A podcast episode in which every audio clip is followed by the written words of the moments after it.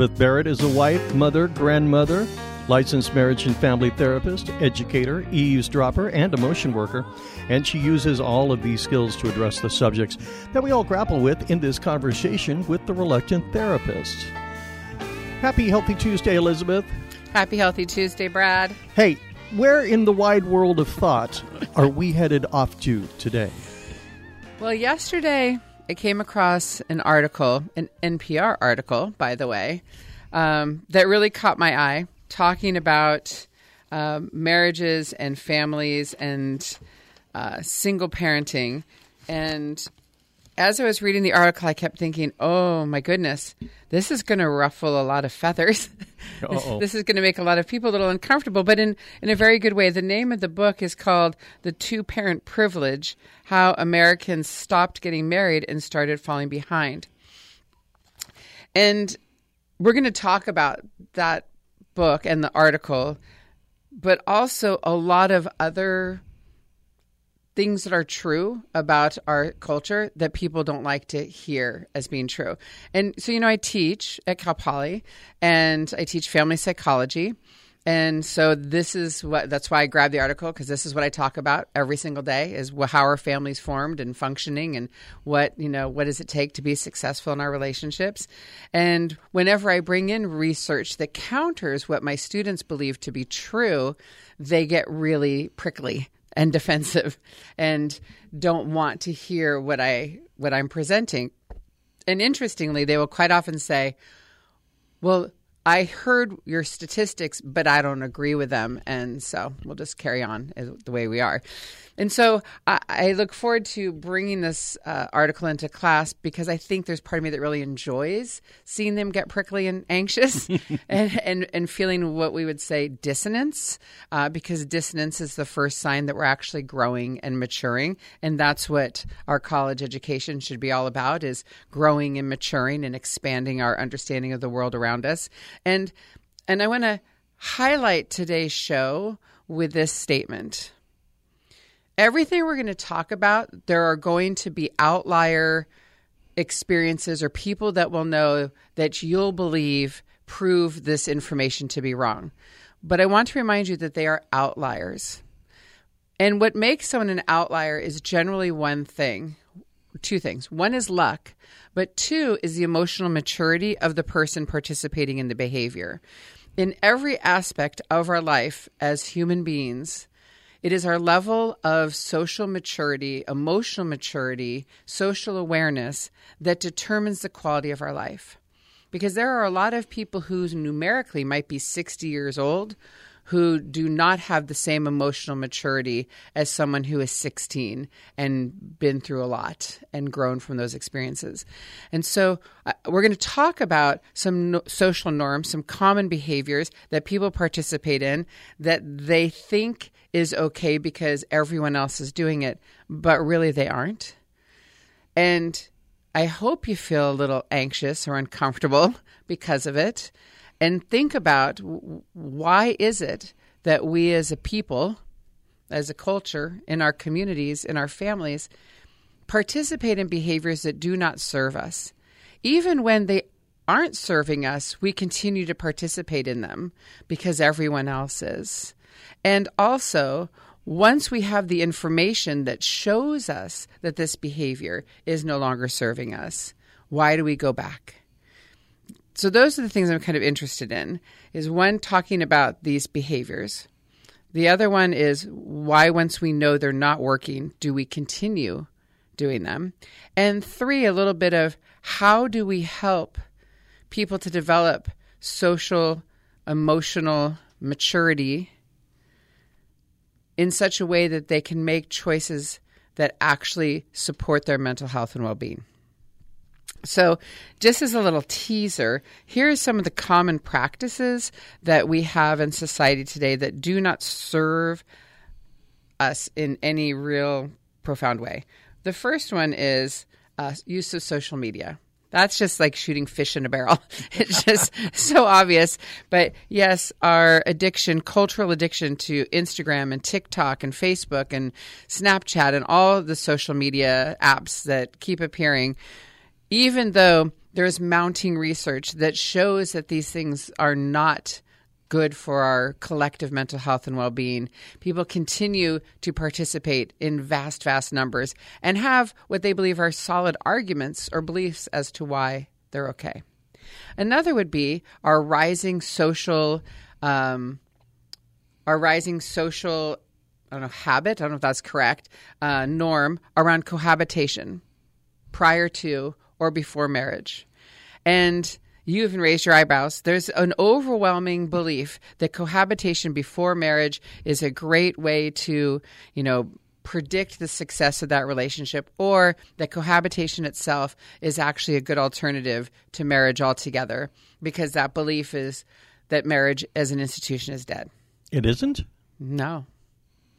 A third common social practice that is not in our best interest is the culture sexual hookup culture which happens primarily on college campuses but it's also out in the general community of those that are unmarried um, and wanting to connect with others. And so this practice of hookup culture which for those who don't know um, is connecting with a stranger for sexual intercourse with no emotional attachment, and then moving on the next day. In our day, we would have called it a one night stand. Right, right. Uh, but today it is called hookup culture or a hookup, and there's a lot of other pieces that go into that. And the belief, again, is that hookup culture is great because it doesn't have the emotional commitment. It's a way of showing our sexual uh, empowerment and liberation as women and, and as young men. And that's it's how we meet and make our social connections. So that is false and we'll talk about why. Uh, and along with that is blackout drinking, which goes along with the hookup culture. And then the last one that we're going to, well, we might throw in a little bit about porn too, which is another common social norm that people have come to normalize in many aspects of, of society. And we talk about it freely as if it's watching cartoons. um, but there's research that shows no, porn is not our friend, and we're going to talk a little bit about that. And then we're going to start off uh, the conversation talking about this art, this book, and uh, this idea that single parenting or you know m- women having children without a partner is a great alternative to being strapped to a marriage, and and that is not true.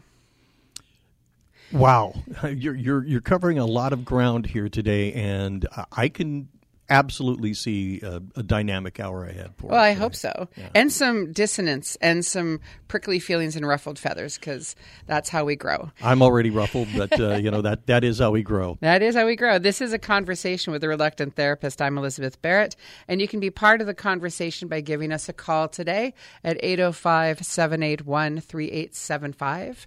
That is the number to talk speak directly to me. 805-781-3875. You can also connect by visiting our Instagram or Facebook pages, and you can leave a message there. Or if you'd like to send me an email after the show to Elizabeth at thereluctanttherapist.com, we can also connect in that way. And if you're curious and would like to listen to previous shows, you can visit kcbx.org and look under the News Talk tab. I think that's where we are still. All of the shows from the last 12 years are there for your perusal. And if you'd like to podcast the show, Go to wherever it is you find your podcast, search for a conversation with a reluctant therapist, hit subscribe, leave a review. That would be great. And the show will be available to listen at your convenience. So we are going down the path of uh, common myths for the next hour. We're going to take a quick break and continue the conversation. You're listening to Central Coast Public Radio, KCBX. You're a part time lover and a full time friend. The monkey on your back is the latest trend. I don't see what anyone can see in anyone else. But I'll kiss you on the brain in the shadow of the train kiss you all starry eyed, my body swinging from side to side. I don't see what anyone can see in anyone else.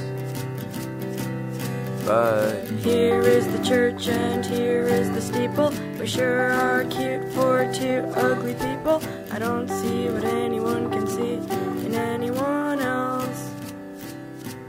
I'm Elizabeth Barrett, and this is a conversation with a reluctant therapist. Thank you for tuning in today. Um, let's start off talking about the book that I heard about during an NPR story yesterday uh, The Two Parent Privilege How Americans Stopped Getting Married and Started Falling Behind. The premise of this book, written by Melissa Kearney, and she's an economist, not a psychotherapist. I tried to pull my research away from the world of psychology because uh, oftentimes people roll their eyes or are a little suspicious of research that comes out of the psychological field because it tends to be super progressive and you know maybe a little skewed uh, to being more permissive than general society actually is and that's something that's really important to understand is that one research especially social science research, research tends to you know look towards the progressive edges of things. But there's also research that looks from the conservative edge of things. And so depending on what your your worldview is your belief system is you're going to kind of skew your research and what your target demographic is um, to wherever your belief system lies. It's it's it's not just numbers 87% of all people know that, right? I just made that number Thank up. you. But, it, but it's But a it's- meaningful number to me. It's yeah, but it's and it's not that bad. I, I mean, I don't want to I don't want to minimize social science, but what I'm saying is that I wanted to look outside of the social science research and look at different um, areas of research. Also, because we see that the quality of life of individuals, how we create our lives, build our families, build our relationships, impacts us not just in our mental health, but also the economics of the country, how well we survive as a civilization. Um, another one of the articles I pulled from the Wall Street Journal, which also looks from the economic aspect. So I thought let's let's look from the pragmatic, just numbers piece of this, and not as much the social science, and see where we go. So Melissa Kearney, who wrote the book, is an economist. And her argument goes against uh, a trend that's happening in the United States right now uh, that American children are increasingly being born and raised by single mothers. The United States has the largest, highest rate of children living in single parent households anywhere in the world, according to um, Pew Research that was done in 2019. So that means that almost a quarter, like 23% of U.S. children under the age of 18 live with one parent and no other adults. And in her research, just numbers, she found that this arrangement actually hurts children in the long run. It increases and widens the inequalities in our society, and then ultimately damages society because you have children being raised who are already falling behind economically, socially, uh, environmentally, because they don't have the benefits of a two parent household. Um, her, one of her arguments is that children who grow up in a single parent home in an unmarried household, they fight just statistically the odds of being able to graduate from high school, uh, getting into college, uh, having high earnings in adulthood, and they are substanti- substantially more likely to also end up being a single parent or raising a child on their own. Kearney's book notes that families that are headed by a single mother are five times more likely to live in poverty than families headed by a married couple. She says it's simple math. Having two adults in the home can bring an income, lessen the chance that the family is poor, and make sure that the children have the attention and care that they need emotionally and socially as well. Uh, it's very difficult, Kearney says, uh, for any one parent to meet all of the needs of their children money, time, emotional energy, and more. And so the the book goes on with more arguments, you know, for a two parent household. But the part that I wanted to really focus on is the marriage piece because she's saying specifically in the book that it's a married couple raising children that do well, not two single people raising the children, but it's something about that relationship, that commitment, that contract of marriage that helps to support uh, the well being of children. Even though marriage rates have substantially declined in society over the last 60 years, um, in the United States, around 50 to 60 percent of people will get married throughout their lifetime well, it's actually higher than that. Currently, 50 to 60% of adults are married. In our lifetime, 80% will end up getting married, but at any one time, it's only 50 to 60% because of divorce or death. And a side note away from this story is that when I, my casual research, I teach primarily young women, and I ask them every quarter, all three of my classes, how many of you plan on getting married and having children someday? And it not across the board, almost 90, 99% of them raise their hand and say yes. Now, granted, these are psychology and child development majors, so that makes sense because they're drawn into this work. But I also, as a sideline, give talks to the fraternities on campus. And so those are young men from all different majors and different backgrounds. And I ask them the same thing How many of you are expecting that you'll get married and have children? And across the board, almost every single one of them will raise their hands. Now, what's interesting that statistically, they won't, that many won't get married. But because they are going to be college educated, um, that gives them a leg up around marriage that most people in the general population don't have. Because one of the other things that um, Kearney talks about in the book is that there is this privilege not only of a two parent household, but those who have a college education and access to more economic resources tend to have more successful marriages and therefore tend to want to be married and stay together. So when we look at the whole dilemma of marriage and marriage rates, marriage itself has become a privilege because those who do well tend to already have a leg up in society, higher access to education and to uh, medical care and to economic opportunities. Now, along with that as well is the idea of divorce and the number of divorces because you know in the book kearney uh, melissa kearney is talking about how uh, a lot of people pushed back against her, saying, "Well, you can't just say, you know, it's got to be a marriage because marriages fail at fifty percent rates, and you know, so many couples are cohabitating now, and you know that works just as well." But statistically, that is that is not true. Divorce rates also fall in an economic scale that when you see a 50% divorce rate, um, it's not accurate. If you look at people who get married over the age of 25, who have a college education, and have known their partner for more than 36 months, their divorce rate overall is 19%.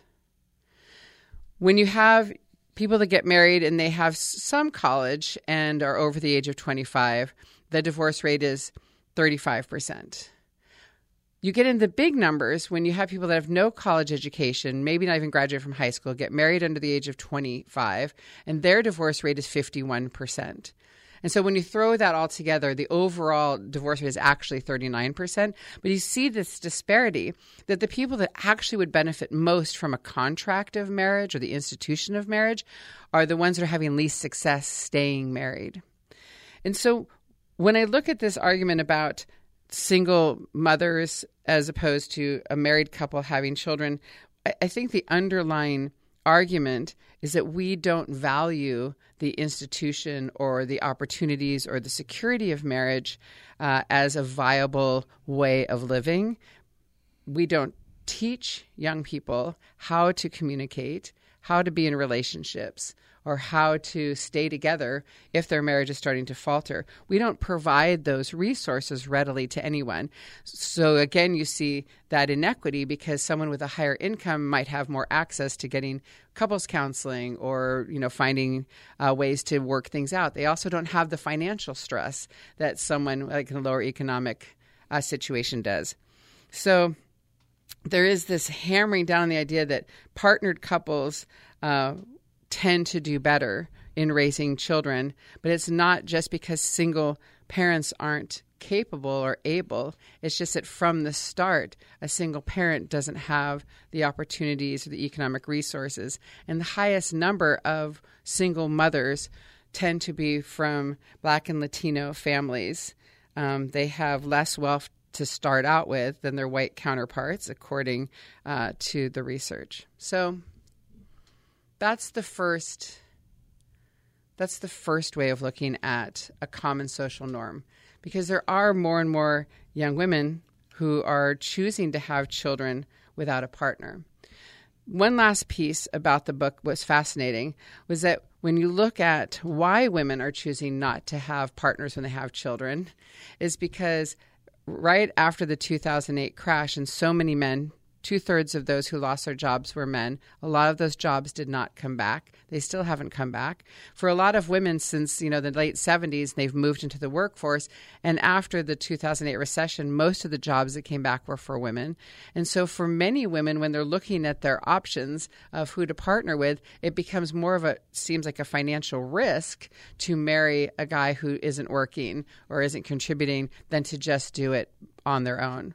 And that brings up a whole nother social conversation about how we are raising young men and what kind of models do they have for success.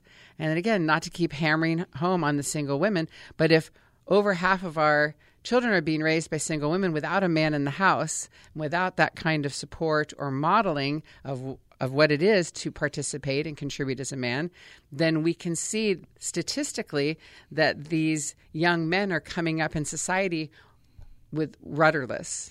They're not really uh, maturing either. I mean, we, well, it goes back to the emotional maturity piece I said right. at the beginning, and we're we're seeing a, we're seeing a lot of uh, you know emotionally stunted, what I term to be man child who who are not really prepared uh, by their society to become a, a good partner uh, in society or have the opportunities. It's a dilemma.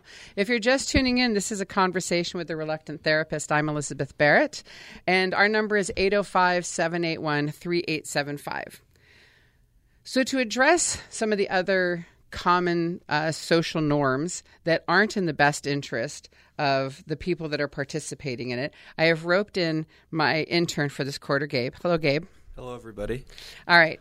And so we have a list of common social norms or behaviors that people participate in and the beliefs or reasons why people believe they're a good choice in general, those who participate.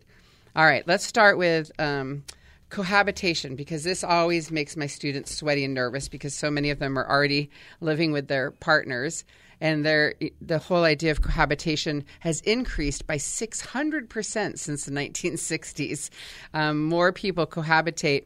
Uh, than get are getting married. More people cohabitate before marriage than ever before in history.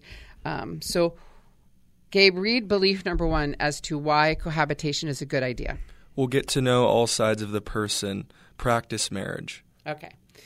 So when you move in with someone, you're on your best behavior unless you've sat down and written some sort of doctrine of why we're moving in together, a timeline, here's how long we're going to do this, my intention is to get married at the end, or my intention is just to live together. You, you have to have that hard conversation before you move in together in order to really feel like it's a practice marriage. Most people don't have that conversation. Most people slide into cohabitation, which means, hey, my lease is up. We've been together for a few months. Come on and let's move in. Um, and so, without any of those parameters, one person of the couple generally believes that it's going to lead to marriage and is heartily disappointed when it does not. Um, w- the person who hopes that it's going to move to marriage is going to be on their best behavior. They're going to be like the perfect spouse and always trying to make things nice. And the other partner who's just like, hey, I'm just cohabitating and I'm not married, so I don't owe you anything, might not be on their best behavior because they're not fully vested right? They're not making long term plans with their partner. And so they tend to not show up in the way they would in a marriage. So what happens is that when we move in, think we're getting to know all sides of the person. When we, if this couple decides to get married, they're heartily surprised when the person who was on their best behavior, wanting to be the perfect spouse, now stops doing all of the cooking, cleaning, and making things nicer. And the person who said, Oh, I'm just, you know, I'll get fully vested after we move in is heartily surprised at how much more they have to do to be in a healthy, committed relationship. Because once you get married, you can't bail as you can in cohabitation. All right, belief two. It's better not to commingle money. Yeah. So, interestingly, couples that are married who commingle their money, and this goes back to an article uh, that was in the Wall Street Journal that may also surprise and disappoint people. Uh, the article says married couples are four times as wealthy as unmarried couples who just live together and cohabitate. So we'll take the cohabitation off of the social emotional parts of getting hurt and go just to the financial parts. Four times as wealthy as unmarried couples.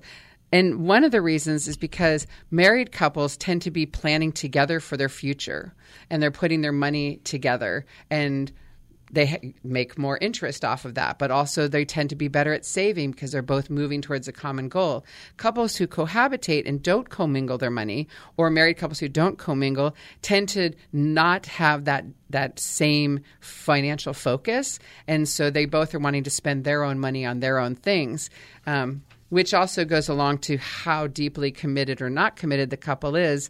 Because if you are keeping your money completely separate, then you don't really have that common goal as a couple. So that was one of the things that the Wall Street Journal article talked about. Um, was the idea of commingling money and how those couples tend to do better. Belief number three Marriage is an outdated institution. Okay.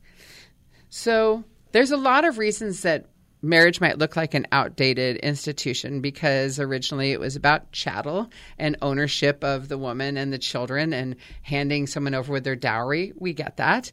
Um, there have been lots of changes socially from traditional marriages that we saw, you know, prior to the 1970s, where the man was the breadwinner and the woman was the stay-at-home uh, emotion worker, and it felt very uh, controlling and oppressive. We actually had head of household laws in this country, which allowed men to force their wives into institutions or take medications uh, for mental health issues. So, yes, I can see a lot of ways that marriage has been troublesome. But also, those who are married tend to live longer, report happier, more um, satisfying sex lives, tend to save more money, have healthier community involvement. And so, for all of the ways there have been negative connotations or negative experiences around marriage, for those who are successful in their marriages, they reap much higher benefits than those who are single or are just cohabitating. And it goes back to what I said earlier all about education. How we teach and model marriage determines the success of what a long term marriage looks like. You know, for many young people, they did not grow up in a home that models a successful marriage. And it's very difficult to be able to do something well that you've never seen done well before. And, and that's, you know, uh, beside from the outdated institution, I think, belief or excuse or myth, um, that's held up by people who don't really understand the benefits of marriage. We should be focusing on what are the skills that are needed to help people be successful in creating a contract with another human being to pool their resources and raise a family. And that's a whole nother show to talk about all of the myths around why it is that we get married. This is a conversation with a reluctant therapist. I'm Elizabeth Barrett. I'm here with my intern, Gabe, and uh, we're busting some myths and beliefs that people have about social norms that really aren't in the best interest of the people participating. We've talked a bit about single parenting or single mothers. We talked a little bit about cohabitation. And we're going to come back. We're going to talk about hookup culture and the use of social media. If you'd like to be part of our conversation, the number is 805 781 3875. You're listening to Central Coast Public Radio, KCBX. Guess it's true, I'm not good at a one night stand.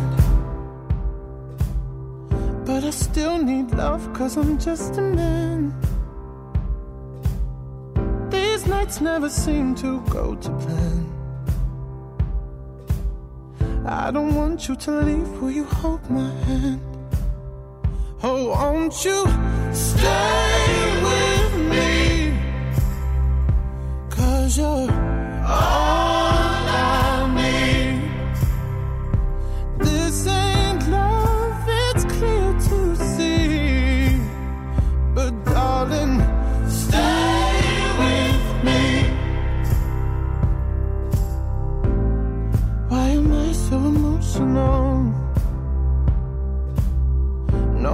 a good look and some self control.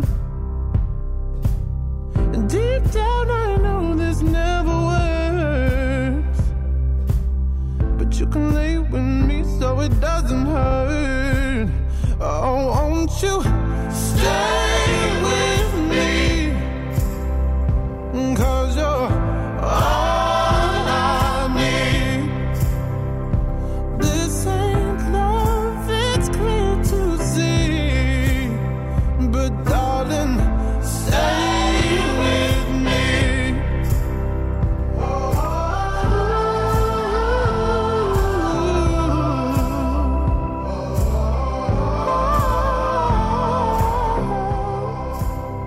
This is a conversation with the reluctant therapist. I'm Elizabeth Barrett. Thanks for tuning in today.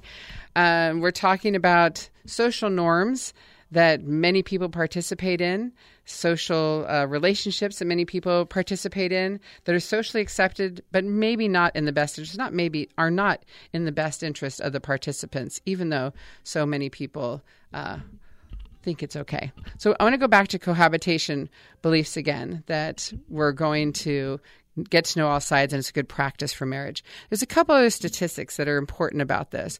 One, more couples who cohabitated before marriage get divorced than couples who did not cohabitate before marriage. Now there's a couple reasons why. One, many people who cohabitate before marriage don't have a strong religious foundation or belief system around uh, cohabitation, so they also tend to be less likely to feel strongly about whether or not they would get divorced. And couples who tend to get uh, married without cohabitating often come from a stronger religious foundation that also would not permit or want lead to divorce. But statistically, those who cohabitate before marriage have a higher rate of divorce. The other part is that couples quite often end up getting married who should have broken up. And that's the biggest dilemma of cohabitation is that once you've moved in with someone and you've commingled your record collection or your items, your furniture, or you've taken on a lease, or God forbid you've bought a house, or really, God forbid you've done what, Gabe? Got a dog. Got a dog. Then you really are locked into that relationship. And when you feel like you need to go where that relationship's run its course, you're so deep in it, you can't get out. And so many couples are like, well, I guess we get married now. I guess that's the next step. But had they not moved in and got the dog or taken on a lease together, they probably would have just broken up and gone their separate ways. And that's one of the biggest uh, conundrums around cohabitation is that people don't go into it intentionally with a plan and a framework and an agreement with the person they're moving in with as to how it's going to work. Like who's going to pay the lease if we break up? Who gets the dog if we break up? But again, most people don't have those conversations. They just love the idea of playing marriage without the responsibilities that go with it. Our number is 805 781 3875. And Courtney, thanks for calling. What's on your mind today? Hi, thanks for taking my call. Um, I was I'm kind of going back to when you were talking about single moms Mm-hmm. and how there's it's a problem because there's no male role model in Yes. the home. And I think that there wasn't a lot of nuance in that conversation that you were having. Um, and I'm curious for well, one, I'm curious if you have the data on how many people are choo- the women who are choosing to be single moms. Are they more college educated? Are they high school dropouts? Mm-hmm. Because that makes a difference. But two, I think to add some nuances, some single parents do have grandparents and men who are wonderful role models, but also there is is it not can it not also be that a, a single mother may, perhaps prepares a son better than having a man in the home who could, you know, be uh, a you know have domestic violence issues Okay. or you know something like that. I know that's an extreme example, and I don't mean it as an extreme example, but I think can a mother not teach a son how to better treat a woman or how to what it means to be a man, and and that's controversial in and of itself. It is. Well, I, I, I, think that I feel like your conversation wasn't as nuanced as it could be. That's fair. And so let me answer a couple things um, because I didn't want to just read straight from the article, and so I was picking some pieces out. And so, but um, I want to get to the question of one. What she was talking about as an economist, she was looking as at marriage as a long-term contract between two individuals to pool their resources. And having two parents is better than one, and it didn't matter what the gender of the parents were. That was irrelevant in the research, Okay. that side of it. The other part was about the men and who is doing this. And one of the things she also found is that most of the single women did not have other adults in their lives helping them to parent. So that's an outlier that there is a supportive group that's helping. And also that most of the single women, I don't, I'm looking desperately for the actual number, but the majority of single mothers uh, or having children without a partner come from lower socio- socioeconomic situations, which already puts them closer to the poverty line than single women, right, who are college educated and have more access to resources. So we're looking at kind of the overall statistical numbers. Um, and again, there's the outliers who do well, but the larger number that, cut, you know, we young men who grow up in houses without fathers have a higher rate of spending time in jail and having economic insecurity. Um, so, yes, yes, I think that would absolutely depend on the, the area, the socioeconomic Yep. conditions. But I do think a lot of women I know That's outliers. In my 40s are raising wonderful men. And again, but as I said at the start And, of the show, maybe I'm just saying that should be acknowledged yes, in the conversation. Maybe they're outliers, definitely, but that there is the nuance for a woman to be a wonderful role model for a son without a man in the house necessarily. And I would even actually think that if you're in a lower socioeconomic group, that man might not be the most educated, up on parenting skills, you know, how to talk down, de escalate, all that kind of stuff I that a more educated group would get. And that I don't want that to be controversial, and I think that does sound controversial. But No. I think you know what I mean. Yeah, I do, and I and I don't think it's controversial. I think what I'm trying to project is more of a less emotional and more pragmatic conversation that statistically numerically yes there are outliers who might be doing a good job but they are so small in comparison to the amount of children that are growing up in homes that aren't functioning well and they tend to primarily be single mothers who don't have good experiences with men and don't have the you know the model themselves to raise young men so Yeah. just unemotionally numbers only that's the situation that impacts society as a whole. And so that's the reason i brought it up today is that we you know we tend to I- believe that anyone can do it. And i'd love to do another show courtney and maybe you want to send a friend on because i think there'd be a great conversation about who best to raise young men because i i'm watching my intern gabe sit next to me as you talk about you know women being great at raising men on their own and um we've had many conversations about that in class so i think i think that's another whole great conversation to have in the future Yeah, I really appreciate it. It was just something that was when I was listening. I was like, wait, I feel like there's more nuance here. there is Um, and I appreciate you taking my call. And always of course, I mean, I love statistics, but I have a hard time looking at. I mean, especially when you're talking about parenting, it's hard to separate the emotional i agree from the statistics. I agree 100%, which is why at the start I said I'm I'm reading you statistic and information from an economist and from the Wall Street Journal on purpose. So we remove the emotional part and just we have to look at the numbers sometimes to see how we can do better. And that's really my goal always. How do we do better for the most people? Yeah, Yeah. I appreciate it. I love your show. Thanks, Courtney. Thanks for calling. Have a good day. This is a conversation with a reluctant therapist. And all right, we finished up with cohab there, Gabe. Let's mm-hmm. talk about another norm that has become very common on college campuses, and that's the hookup culture. What is belief number one about why hookup culture is beneficial? It's empowering for women. Okay. I don't know, we shouldn't have started with the most controversial one first, but all right.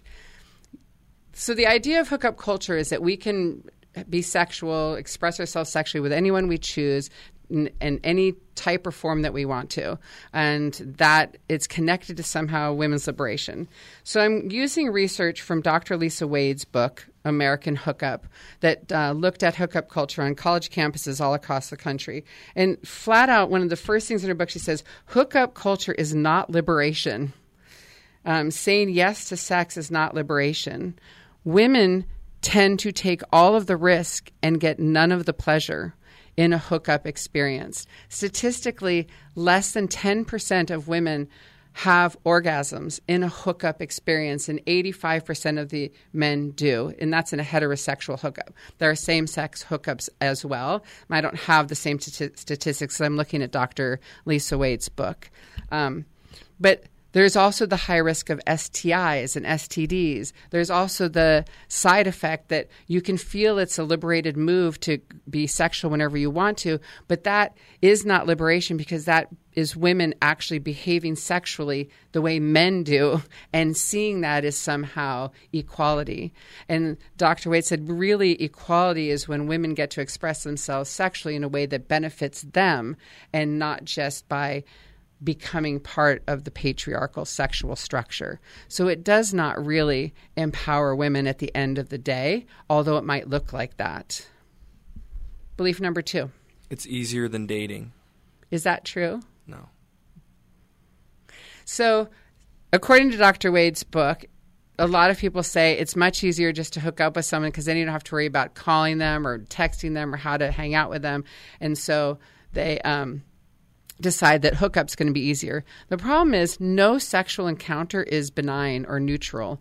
You know, when you experience a sexual relationship or not even just a sexual intercourse with someone, you release vasopressin and oxytocin and those bonding hormones, and it becomes some sort of uh, mutual experience that is not neutral.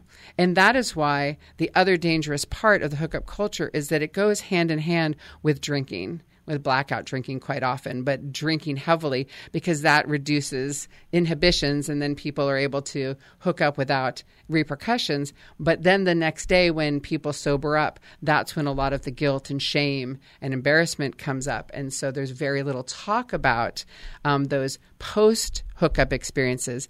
Again, because everybody is seemingly doing it, so no one wants to say how much they dislike it and run the risk of being socially ostracized.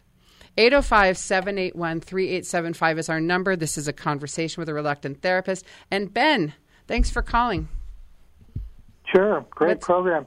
Um, and I'm calling from Oakland. I stream KCBX all the time. Yay. And uh, I too, I read the article. I didn't read the book, but I read the article. I thought it was really interesting.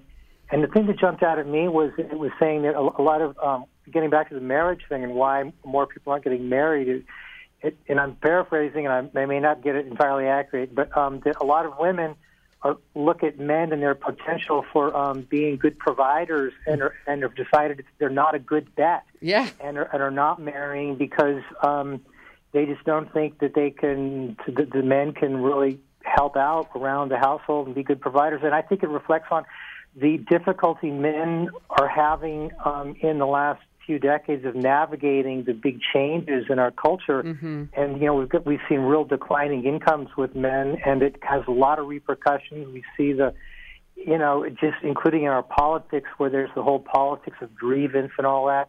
And I think it just points to the need to really support men in helping them navigate the big seismic changes in our culture. Yes. And that's it.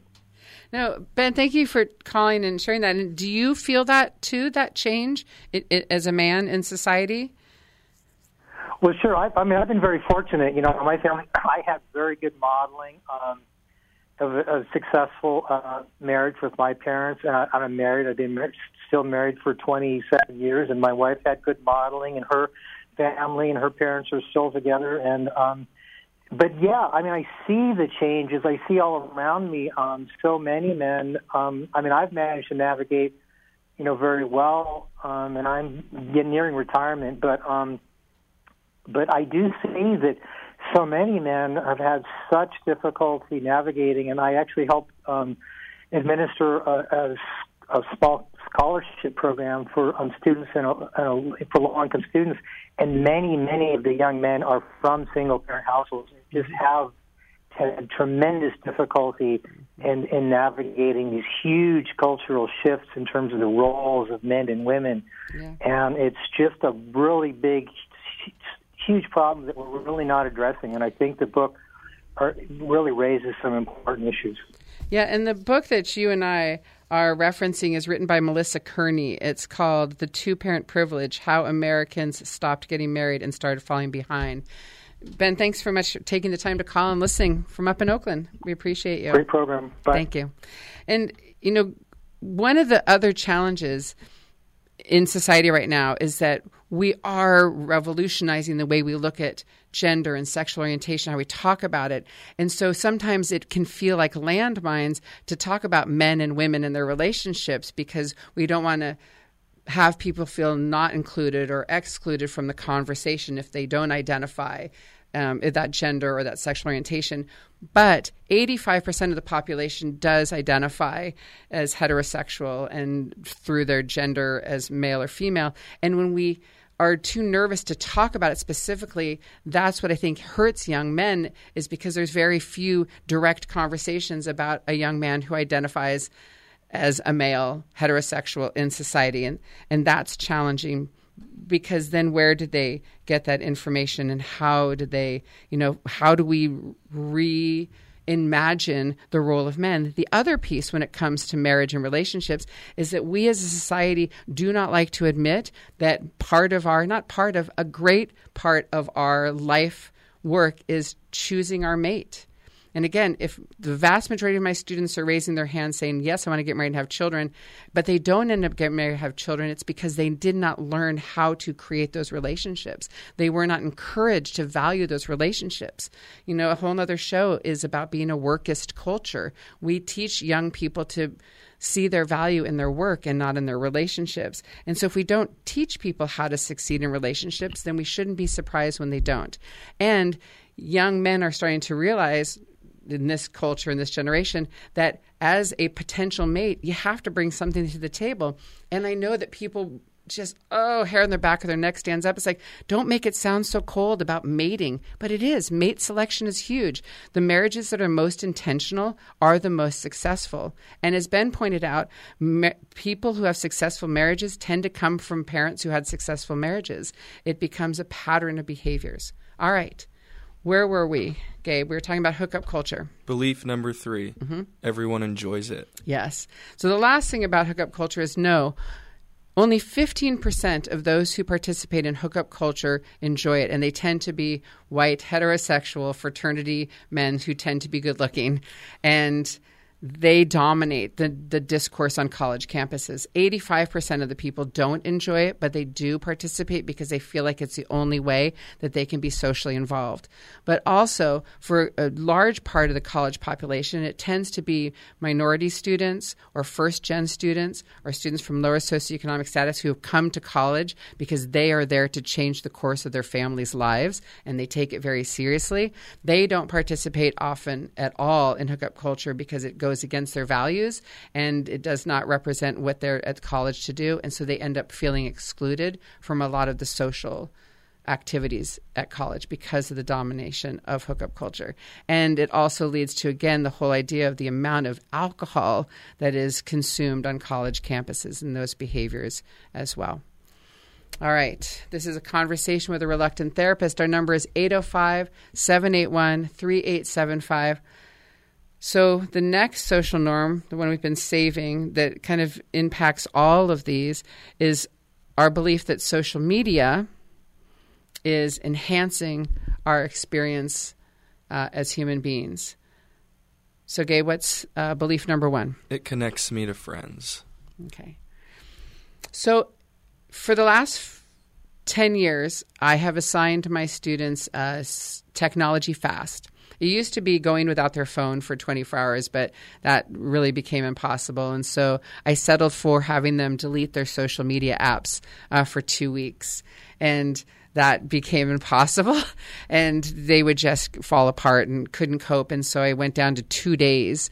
Um, and so many students were just lying in their papers. I could tell that they hadn't really done it, that it started to seem like a stupid assignment. And also for the students who did actually participate, so many of them would say, I just sat in my room and waited for the fast to be over because I didn't know what to do.